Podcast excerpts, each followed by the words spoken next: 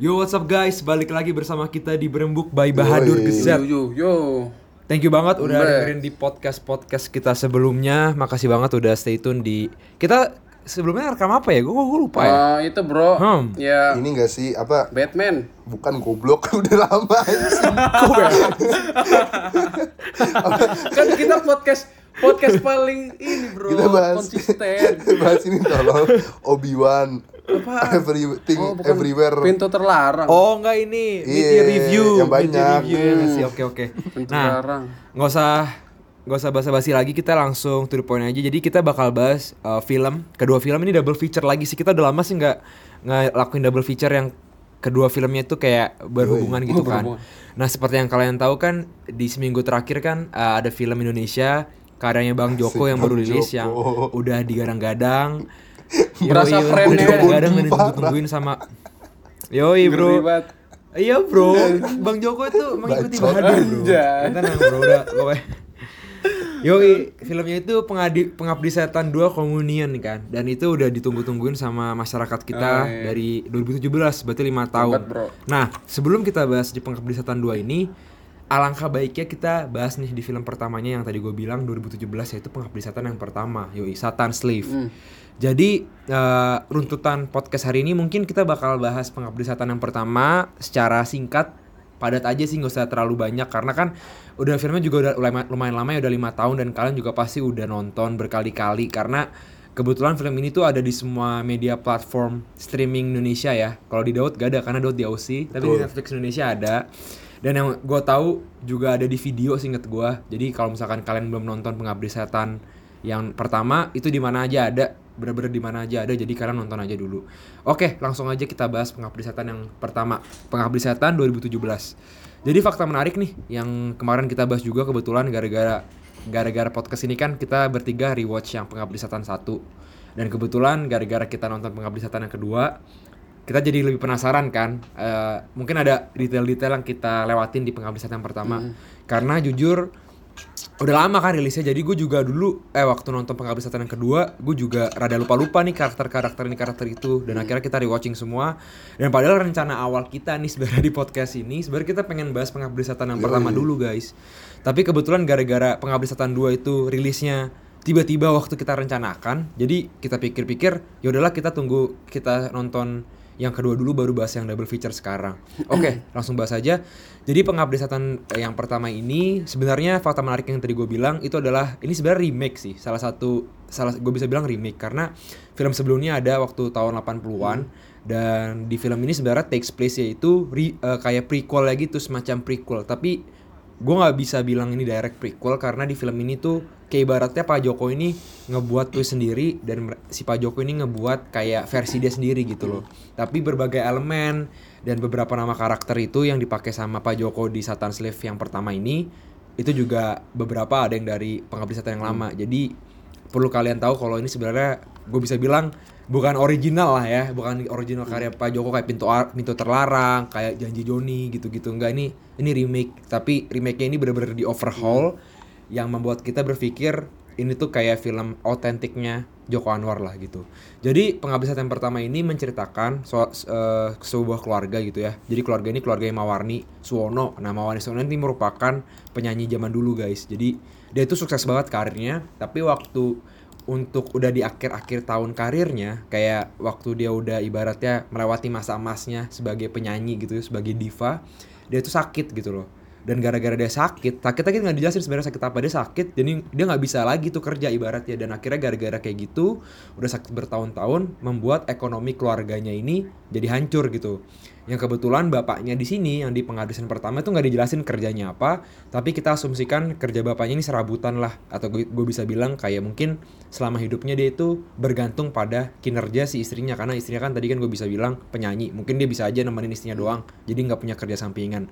Jadi kita disorot di keluarga yang ibaratnya dalam segi finansialnya itu lagi memburuk. Dan di scene pertama gue inget si Tara Basro si Rini itu kayak meminta royalti kembali gitu loh kepada labelnya si Mawarni ini. Dan kebetulan fun fact-nya lagi yang jadi pemilik labelnya itu di film itu si Joko Anwar, dia cameo kan, rambutnya gondrong kalau lo inget kan di scene pertama itu.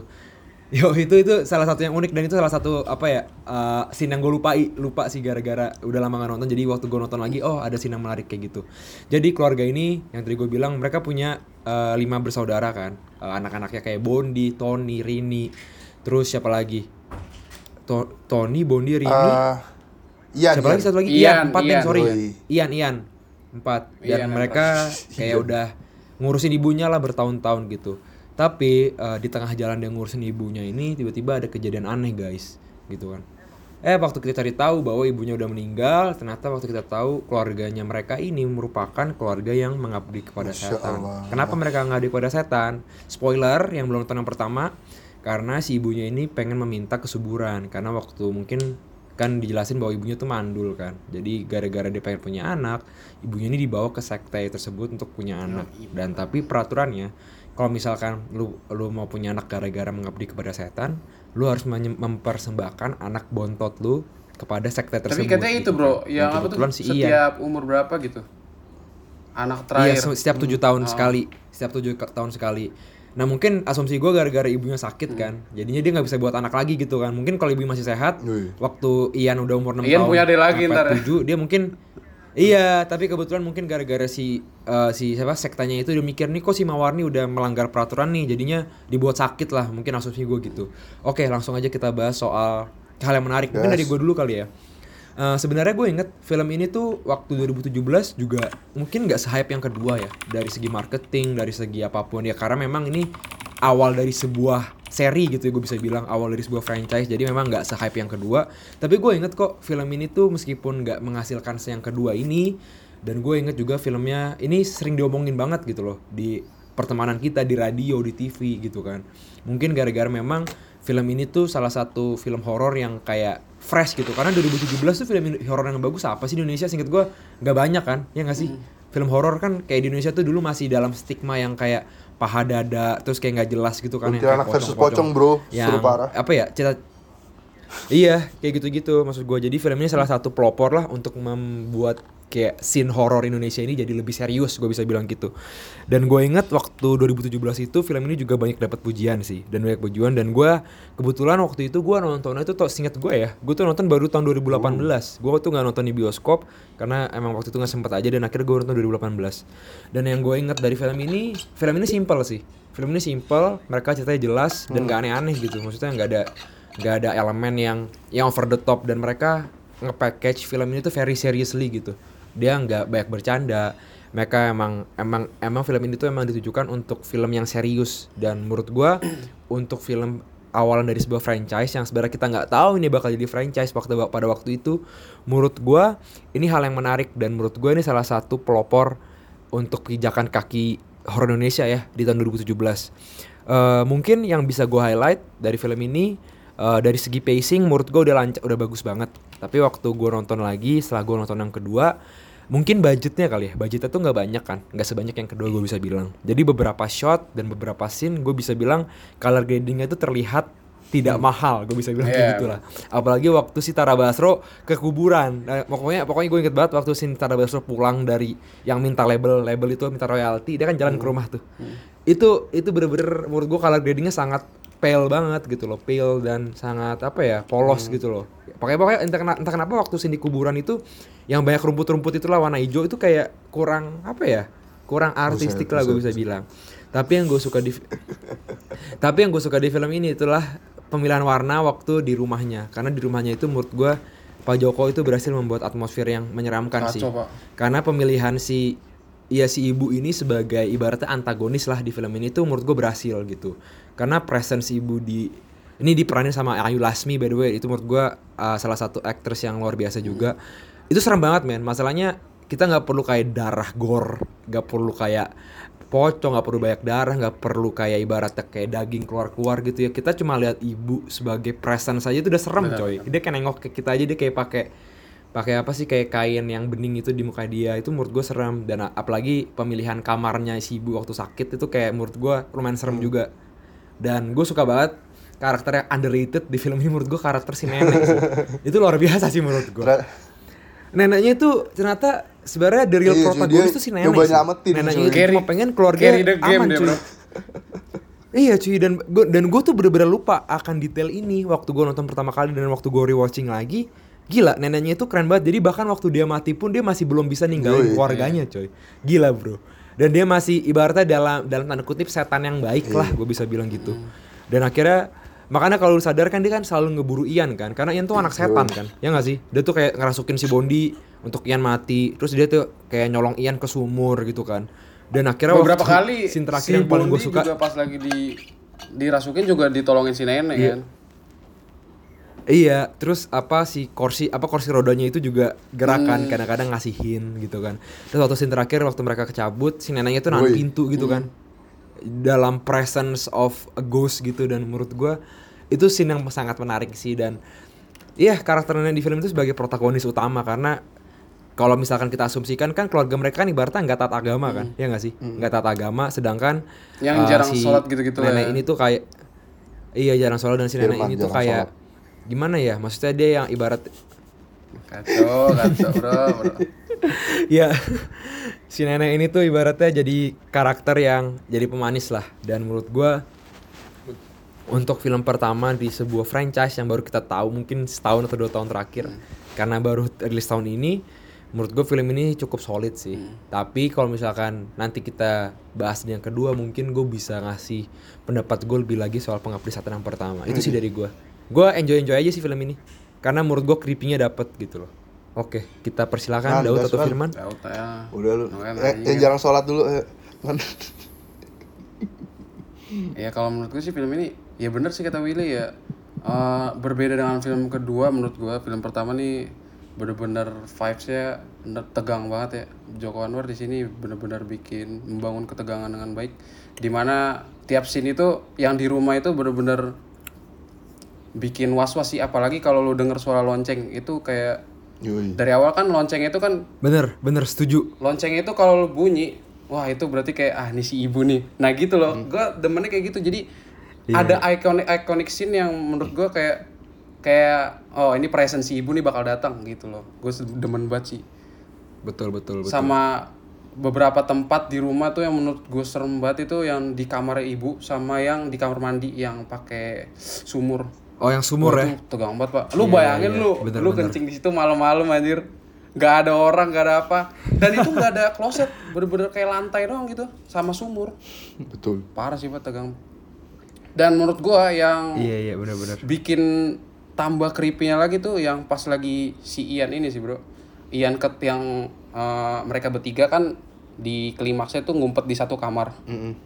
Nah terus si Iannya turun sama si ibu tuh. Oh iya. Yang Iannya ketawa-ketawa, ibunya di belakang. Wah gitu serem banget pak. Iya. Bener-bener setiap scene itu dibangun ketegangannya bener-bener tegang gitu. Dan emang bener film ini serius. Lawakannya dikit. Gak ada lawakan sih menurut gue ya. Ada pak. Iya gak ada. Ada yang pak. Pertama yang tukang pijet cuy. Apa sih yang pertama? Tukang pijet. Oh itu iya pak. Tapi tegang juga coy, kan was-was juga ya, yang datang bukan tukang pijit gimana digedor-gedor gitu kan.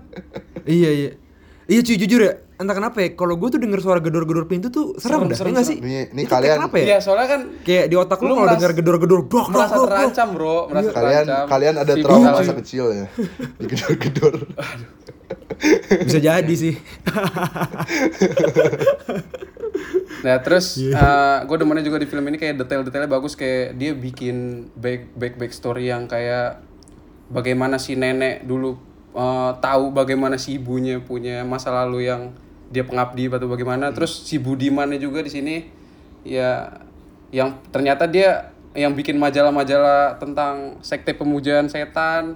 Dan iya benar. Detail-detail yang kayak gitu yang gue suka. Dan di akhir tuh yang pas lagi ceritanya berubah bahwa sebenarnya tuh yang diambil tuh bukan untuk ngelindungin anak terakhir, tapi bahwa anak terakhir itu adalah anak iblis. Itu sih menurut gue yang tegang pas tahu. Terus pas lagi mereka tahu pas lagi baca, pas banget ibunya tuh lagi yang jalan ke kamar dia itu. Ngeri sih pak. Bagus sih. Setuju. Bener. Overall tegang banget sih nonton film ini. Bagus banget untuk perfilman horor Indonesia. Anjing. Tapi setuju sih pak, buat film ini solid banget sih. Dan gue sukanya apa lu manggilnya Pak Joko apa Bang Joko? Anjing. Bebas lah, bebas. Ngambil TK tuh dia bebas. Ya?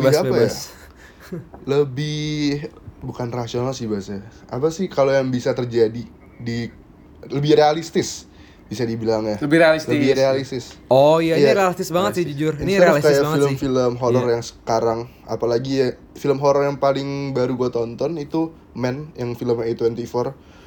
Dan kalau kita lihat kayak film-film horor sekarang kayak mereka kebanyakan ngambil premis, misalkan salah satu contohnya dari film Men yang gue tonton itu original scene, terus mereka nunjukin kayak adegan-adegan yang metafora yang tiba-tiba ada monster, ada setan segala macam. Sedangkan kalau di film ini kan kayak beneran loh bisa tiba-tiba ada sekte pemuja setan, terus setan kayak kuntilanak segala macam. Dan menurut gue kalau emang lu orangnya yang superficial gitu, lu bisa percaya kalau hal ini beneran terjadi loh di kehidupan, apalagi kayak misalkan di pedalaman-pedalaman gitu kan kita nggak tahu bisa jadi ada. Ini sangat realistis sih, benar-benar pengambilan take itu. Dan selain itu gue juga suka detail-detail kayak dari propsnya sih di film ini. Kayak kalau perhatiin di kebanyakan film horor atau thriller gitu banyak tanduk rusa atau kepala rusa kan di film-filmnya itu. Kayak contohnya di filmnya Jordan Peele yang Get Out kan juga ada tanduk rusa. Get Out. Dan itu ternyata simbolis untuk nunjukin kalau ada arwah atau something much bigger than manusia-manusia itu. Jadi ada presence kayak setan or something gitu. Ngeri ya? Iya cuy, dengernya tuh ada merinding bro. Iya ngeri. Iya, dan gue suka detail itu sih. Iya. Dan overall untuk cerita gue suka sih sama kayak kalian semua. Dan gue nggak tahu ya, kan gue belum nonton yang kedua kan, karena yang kedua nggak tayang di Aussie. Jadi tolonglah Pak Joko Anwar, kan Anda mau buat film bersama roadshow kan company Australia, ya tunjukkanlah film Anda di Australia. Yeah. Jadi kalau di film pertama kan disebutin kalau ternyata mereka bapaknya tuh beda kan, bukan si bapaknya asli kan, makanya mukanya mereka nggak ada yang mirip. Gue bingung sih di film kedua itu bakal diungkit lagi atau enggak. Soalnya di film pertama kayak nggak selesai kan, masih angkat gitu, dan gue penasaran sih. Tapi ya bener, ini film solid dan membangun pavement yang bagus untuk horror Indonesia, jadi nggak garing-garing lagi kayak pocong-pocong. Iya, nggak kayak kayak cerita-cerita yang misalnya lu tinggal di rumah berhantu atau lu dibunuh awalnya gimana jadi hantu, nggak gitu-gitu aja ceritanya. Salah satu lagi yang gue demen dari editing film ini cuy. Bener. Kayak bener-bener nggak tahu kenapa ya, cut-cutnya tuh pas banget, apalagi yang pas dia lagi adegan sholat terus tiba-tiba ada setannya di belakangnya, itu gue suka banget cuy. Kayak bener-bener dapet rasanya, kayak anjing takutnya. Walaupun pada lu bayangin lu lagi ibadah gitu ya. Iya, padahal ini simple banget cuy, kayak cuma ya udah ada setan di belakang itu, sama kayak kagak cuy, dia masalahnya masuk ke mukanya bro. Ingat gak sih kan? Itu serem banget bro. Itu sama Insidious. Lu bayangin cuy, inget gak lu? Kayak lu nonton Insidious gak? Kayak tiba-tiba ada setannya di belakangnya. Nonton. Yang ini kan yang terakhir, yang anjing yang gonggong. Bukan yang bapaknya. Enggak. Bapaknya lagi dokter lah ngapain gitu, tiba-tiba ada setan di samping. Itu ngingetin parah cuy. Ngeri banget. Anjing itu gue demen banget sih. Ya begitulah. Iya. Sedikit dari gue, dan gue berikan untuk nge-review yang film kedua ke lu berdua karena gue belum nonton. Iya. Oke, mantep sih, maksudnya Pengabdi Setan yang pertama tuh menurut gue dari kita Bahadur ya, maksudnya solid lah dari tiga-tiga kita semuanya merasa film ini oke gitu kan. Betul. Tapi ini kita bakal lanjutkan yang kedua, dan ini merupakan pertama kalinya Bahadur melakukan non-spoiler review. Soalnya gue gak bakal spoiler ya. Karena si Daud ini belum nonton. Iya, jadi kayak kita memutuskan, gue sama Firman yang di Indonesia memutuskan untuk daripada kita ini pisah-pisah kan gak asik kan. Jadi kayak gue bilang akhirnya udah kita buat non-spoiler review aja boleh, gitu kan. Oke, jadi gue bisa lanjutin untuk Pengabdi Setan yang kedua, Komuni kan. Jadi ini di tahun 2022 baru rilis banget minggu lalu gitu waktu kita rekam ini. Dan film yang kedua ini untuk sinopsis ya, maksudnya kalau ini gue nggak spoiler sama sekali. Pokoknya ini tuh bener-bener ngelanjutin yang pertama gitu. Tapi mungkin sekitar 3-5 tahun gitu.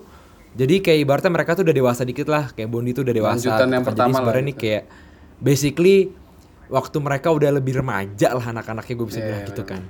Nah, akhirnya mereka tuh pindah ke rusun kan. Yang pertama kan mereka juga bilang pindah ke rusun gitu kan. Jadi di yang pertama ini, yang kedua ini tuh lebih ditekankan di mana origin story-nya si orang-orang ini gitu kan. Intinya mereka ini ngabdi sama siapa, ritualnya gimana lebih dan segala macam ditunjukin ya itu di dibanding yang pertama gitu. Iya, iya. Dan ibaratnya nih ya, Pengabdi Setan kedua itu benar-benar dilebarin lah. Kayak ibaratnya kalau misalkan Pengabdi Setan pertama itu lingkupnya lingkup kota doang gitu ya contoh.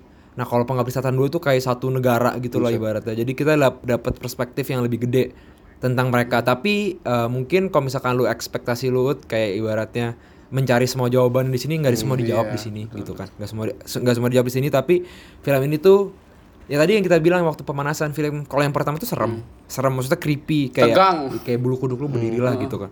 Kalau yang kedua ini tuh lebih seru gitu. Mereka nggak percaya seru karena kita tuh kayak misteri gitu loh. Jadi kita ada clue ini, kita oh jadi kayak gini, ada clue ini dan yang gue suka tuh di film ini kan jadi si Bondi itu punya teman kan berdua itu kan kayak bocah gitu.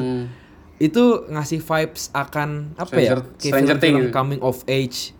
Strengthening juga bisa, pokoknya kayak ketika ada 3 orang anak kecil yang kayak blow on yang kayak suka pertualangan gitu loh. Jadi kayak kita dong. Iya, kayak maksud gue yang gue bisa bilang kayak itu nambah kesan serunya gitu. Dan jujur menurut gue ya klimaks di film ini ketika nanti ada revealing sesuatu, revealing ini, revealing itu, dan akhirnya waktu final scene-nya itu menurut gue luar biasa sih. Dan gue suka banget ketika ada scene yang dimana mereka tuh room tour si rumah rusunnya itu kayak pakai kamera yang terbang-terbang gitulah intinya gitu kan. Dan ada lagu Indonesia apa lagu nasional tuh Rayuan Pulau Kelapa kayak disetelkan di TV. Itu menurut gue sedikit lumayan creepy sih. Dan menurut gue yang kedua ini jujur ya, ini gue udah tadi sinopsis tadi, kalau misalkan dari pendapat gue pribadi, gue jauh lebih suka yang kedua daripada yang pertama. Jauh lebih suka karena balik lagi yang tadi gue bilang dari segi film ini lebih mahal lah, gue bisa bilang film ini tuh lebih mahal. Dari warnanya menurut gue bagus banget, oranye merah gitu loh, oranye merah gitu loh warna di film ini tuh. Terus habis itu dari segi sinematografinya bagus banget, menurut gue bagus banget. Dan yang ketiga itu ada dari segi setnya, kan ini kan di Jakarta kan, maksudnya mereka memilih kota Jakarta dan itu dibuat fiksi gitu loh. Entah kenapa penggunaan latar kota Jakarta di film ini tuh fiksinya tuh dapet gitu loh. Mereka tuh kayak semacam ngebuat Jakarta tuh kayak Gotham gitu loh. Gotham, iya bener sih, bener. Menarik. Di awal-awal itu kan Gotham, siapa tuh yang Tara Basro yang lagi naik bis gitu-gitu kan, nungguin bis. Iya, kerasa kota Jakarta tuh hancur banget gitu loh. Gue kerasa banget nih kota tuh bener-bener penuh dengan dosa, penuh dengan kejahatan gitu kan. Terus kayak orang-orangnya stres semua, kayak nggak enjoy dengan kerjaannya gitu. Tuh kerasa di film ini, kerasa banget, bener-bener kerasa. Dan mereka tuh ngebuat rusunnya, ya gue tahu nih, kan kalau ngomongin rusun ya, pasti orang Indonesia itu tidak bisa terlepas dari namanya film Deret yang pertama kan, ya nggak sih? Wah kalau misalkan dari film rusun, wah ini mirip The Raid nih, Gue juga jujur waktu pertama kali nonton gue juga berasumsi seperti itu gitu. Tapi gue bisa jamin ke teman-teman yang belum nonton, ini bener-bener nggak ada hubungannya sama The Raid sih. Bener-bener beda banget mereka ngambil ini loh, ngambil set di rusunnya itu nggak kayak The Raid gitu loh. Bener-bener beda. Rusun di sini tuh bener-bener ibaratnya tuh kayak orang kumuh miskin, orang miskin kumuh gitu loh. Enggak beda pak, coba. Enggak, beda jauh. Ini tuh lebih kan realistis kan. Iya, jadi tuh lu kerasa ada realistisnya, fantasinya tuh kerasa di ininya gitu. Dan ketika ada kan waktu itu kan mereka kan kayak ibaratnya mereka tuh kayak yang tadi gue bilang yang clue-clue misteri kan mereka kan kayak ibaratnya memuteri itu ya kan, apa muter-muter si rusunnya. Dan kayak dari berbagai ruangan, aspek-aspek apa sih kayak fasilitasnya itu menurut gue rada serem sih. Serem banget. Itu bener-bener rada serem. Dari ini deh, ngeliat tong sampah aja, tempat pembuangan sampahnya udah ngeri bro. Iya, jadi kayak fasilitasnya itu dibuat kayak sedemikian rupa kayak ya emang nih tempat berhantu gitu tanpa lu tahu cerita gitu kan. Dan menurut gue film ini tuh gue bisa bilang ngekuadratin yang pertama gitu loh, dari segi penyampaian cerita dan dari segi lore-nya. Karena kan kalau lu tahu ya man, film ini tuh cliffhanger nggak sih, kayak nanti pasti ada yang ketiga gitu. Kalau misalkan ini emang menghasilkan dan emang pasti ada gitu sih. Iya, abisan film ini cliffhanger dan ya ini ngebuat kayak ibaratnya gini lah, lu kayak nonton, jadi kayak tipe-tipe film yang ibaratnya nih yang pertama kan ya biasa aja lah kayak gitu kan, nggak ada yang kayak fan. Sedangkan waktu film kedua ini lu jadi penasaran nih lore-nya gitu loh. Ya mungkin aja ntar si Pengabdi Setan ini, franchise ini ada novelnya, ada bukunya, kayak semacam Star Wars dan Lord of the Ring gitulah. Keren sih. Kayak dibuat lore-lore-nya. Iya. bener-bener. Dan menurut gue suka banget, gue bener-bener suka banget, dan gue pengen nonton lagi yang kedua untuk meyakinkan apa ya pendapat gue, karena gue belum sempat nontonin di IMAX gitu kan, jadi kayak mungkin gue pengen nonton lagi kedua kalinya untuk memantapkan pikiran gue. Tapi ada beberapa hal yang nggak gue suka sih jujur. Ada satu scene aja itu menurut gue tuh bodoh banget, dan gue nggak bisa cerita karena ada Daud di sini gitu kan. Bener. Jadi mungkin kita rekam lagi kali dengan kumpulan film yang lain kalau Daud nonton. Iya. Nah pokoknya ada satu scene yang menurut gue ketika ini kesalahan ketika ya, ingat gak sih waktu itu kan sering kita tuh bahas film ya, maksudnya dari beberapa season Bahadur. Ada kesalahan sutradara tuh ketika mereka tuh tell, don't show. Kan kalau film tuh show, don't tell kan? Iya gak sih? Lu tunjukin aja, lu gak usah jelasin ke kita udah ngerti kok. Yeah. Nah tapi ada di film ini tuh ketika kita tuh udah ngerti, ngapain lagi dijelasin gitu. Tapi orang ini tuh bener-bener bluntly jelasin ke kita. Kayak kita tuh seorang murid, kita udah tahu kita udah figure it out. Ngapain lu tiba-tiba datang, tiba-tiba ngomong saya, lalalala. Terus kayak gue langsung mikir, anjir ini jadi kayak kartun coy, bener-bener jadi kayak kartun menurut gue. Dan menurut gue penempatan revealing dia ngomong kayak gitu, eksposisinya gue bisa bilang lah, itu salah menurut gue, itu sayang banget. Dan menurut gue gara-gara sini itu gue terus kayak anjir nih kalau misalkan gak ada sini ini ya, wah becek bebek sih bro, becek mania bro, bener dah. Benar. Itu sih dari gue. Itu dari gue sih, pokoknya itu kesalahan, kesalahan banyak sutradara sih, mau Hollywood, Indonesia. Itu ketika lu terlalu banyak eksposisi gitu, padahal lu tahu penonton tuh udah ngerti. Penonton tuh nggak bodoh kan, maksudnya kayak kita udah dikasih clue gitu, tiba-tiba lu memutuskan untuk eksposisi. Aduh, itu menurut gue salah sih, nggak usah jelasin, kita udah tahu gitu maksud gue. Dan itu aja sih dari gue. Dan menurut gue Pengabdi Setan 2 gue lebih enjoy, dan film yang solid luar biasa sih. Kalau dari gimana Man? Kalau gue demennya tuh di sini lebih, iya bener sih yang lu bilang tadi ya, kita dapat pandangan kota Jakarta gimana, tapi nggak yang sesuai banget kayak yang dulu, tapi lebih dikasih bumbu-bumbu. Kalau Jakarta nih suram dulu nih kayak gini nih suram. Terus penggambaran apa sih namanya rumah susun di sini tuh bener-bener kayak yang misalnya di scene pertama nih ada anak main. Biasanya kan banyak anak-anak main apa sih namanya tuh lompat tali lah apa di rumah susun itu sama temennya. Iya. Nah kebesokan hari tuh kayak kita dikasih oh ini kayak gini terus nih. Berarti kehidupan yang di rumah susun ini kita bener-bener dikasih pandangannya bener-bener gitu loh bro. Terus bener-bener rumah susunnya di sini serem banget sih menurut gua. Pencahayaannya waktu di malam hari dimana kayak redup-redup gitu.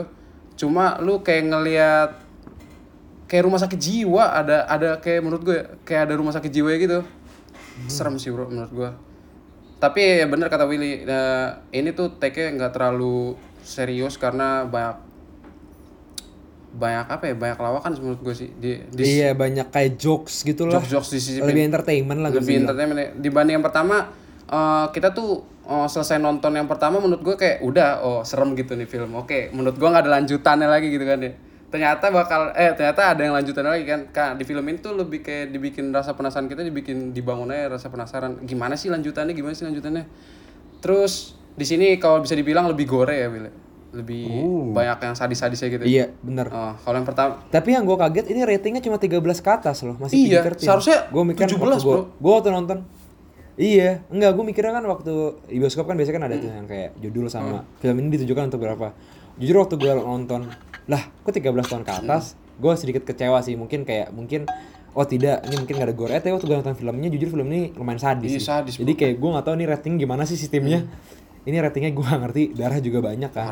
Ini ratingnya gimana sih, kok film luar negeri yang ibaratnya gak ada darahnya kok 17 ke atas, yang ibaratnya film-film horor gitu ya. Oh ini film yang se-vulgar ini 13 ke atas. Soalnya gak ada cium-ciumannya bro, tapi kalem. Kalau cium-ciumannya baru 17 ke atas. Iya cuma gue kan nonton sama adik gue juga ya, aku bawa adik gue. Nah itu kan kayak dia masih SMP nonton yang gore-gore gitu bro. Gue kayak bagus. Dia tuh rada jijik gitu kan. Kayak menurut gue kurang sesuai sih sama ketentuan umur filmnya. Iya. Ya, mungkin aja sebenarnya mereka berusaha untuk 13 tahun menurut gue ya, untuk mengalahkan rekor KKN. Supaya banyak penontonnya nggak sih pak? Iya bro. Iya. Bener, tapi mau ngalahin rekor KKN kan. Tapi promosinya kenceng juga loh nih bro, maksudnya di. Iya cuy, bener-bener Pengabdi Setan marketingnya gue lihat mereka kayak ada experience or something gitu kan, buat pop-up gitu. Iya nggak sih? Yang ada apa? Soalnya menurut gue di film pertamanya yang review juga gila-gilaan bro, karena kan film pertamanya kan go internasional, terus plot twist film apa horor-horor yang sering direview di TikTok dan YouTube, makanya orang-orang jadi penasaran yang keduanya kan, ya kan? Iya, betul sih. Nah itu menurut gue. Iya.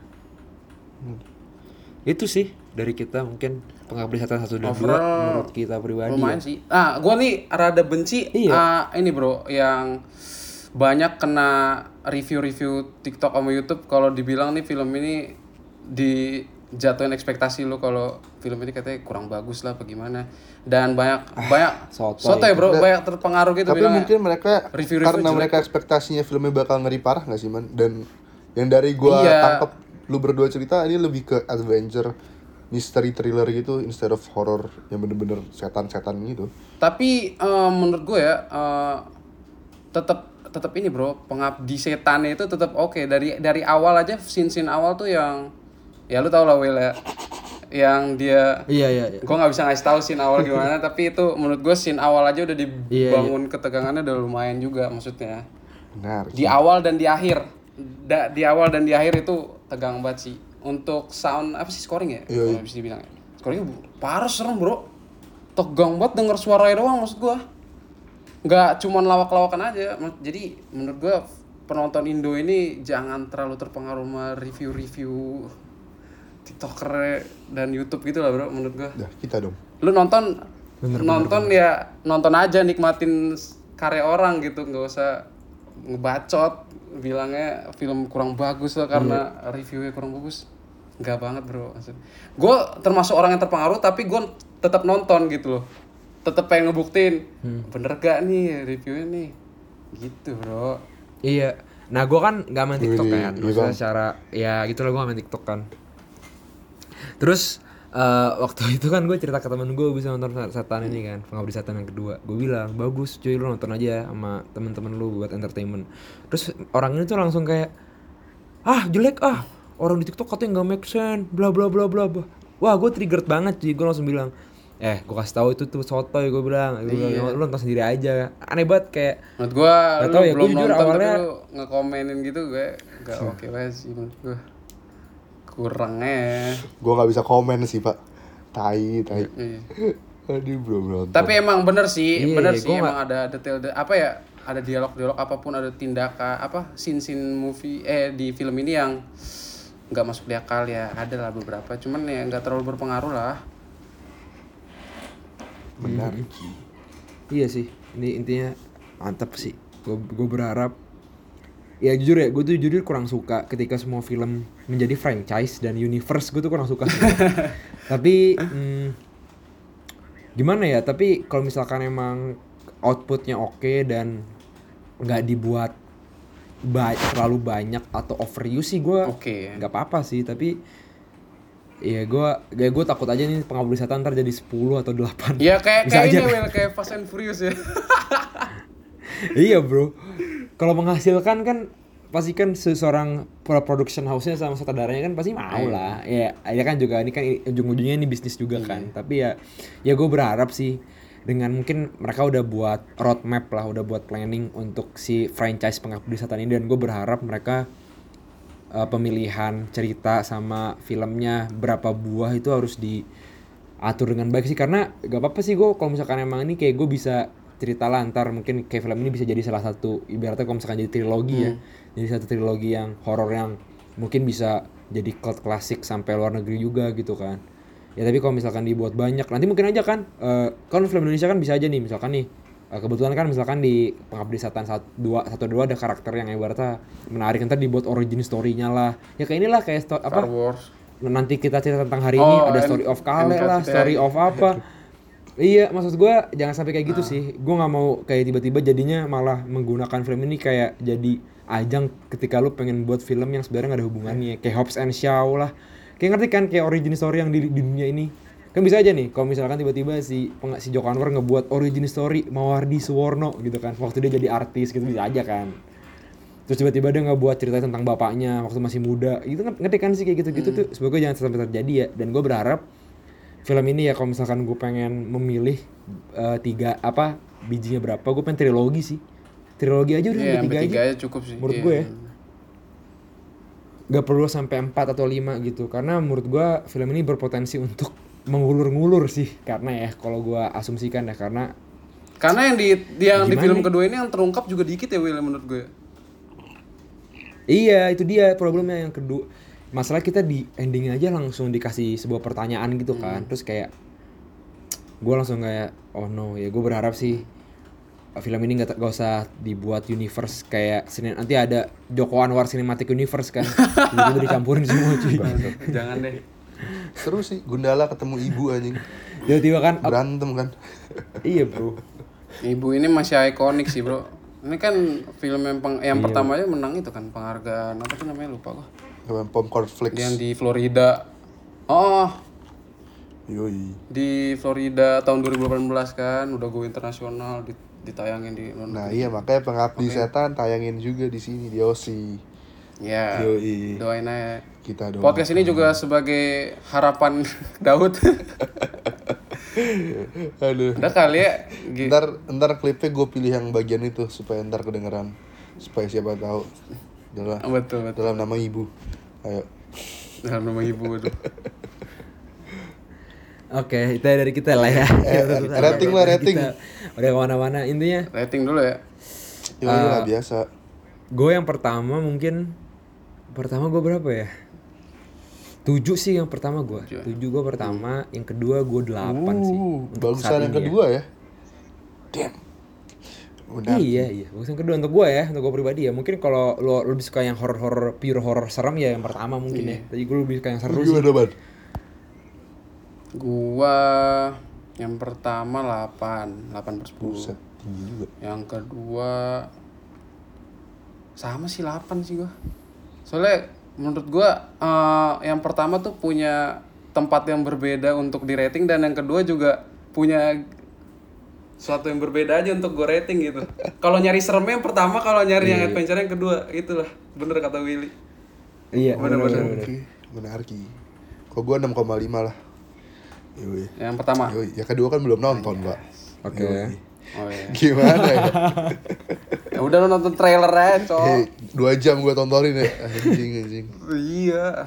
Udah paling bener itu. Udah. Oke lah. Oke bro. Oke, thank you banget guys sudah dengerin kita. Thank you banget udah dengerin Berembuk by Bahadur Gezet. Tunggu aja konten-konten kita selanjutnya di sosial media manapun. Buat TikTok anjing. Udah dengerin. Nanti anjing. Godspeed.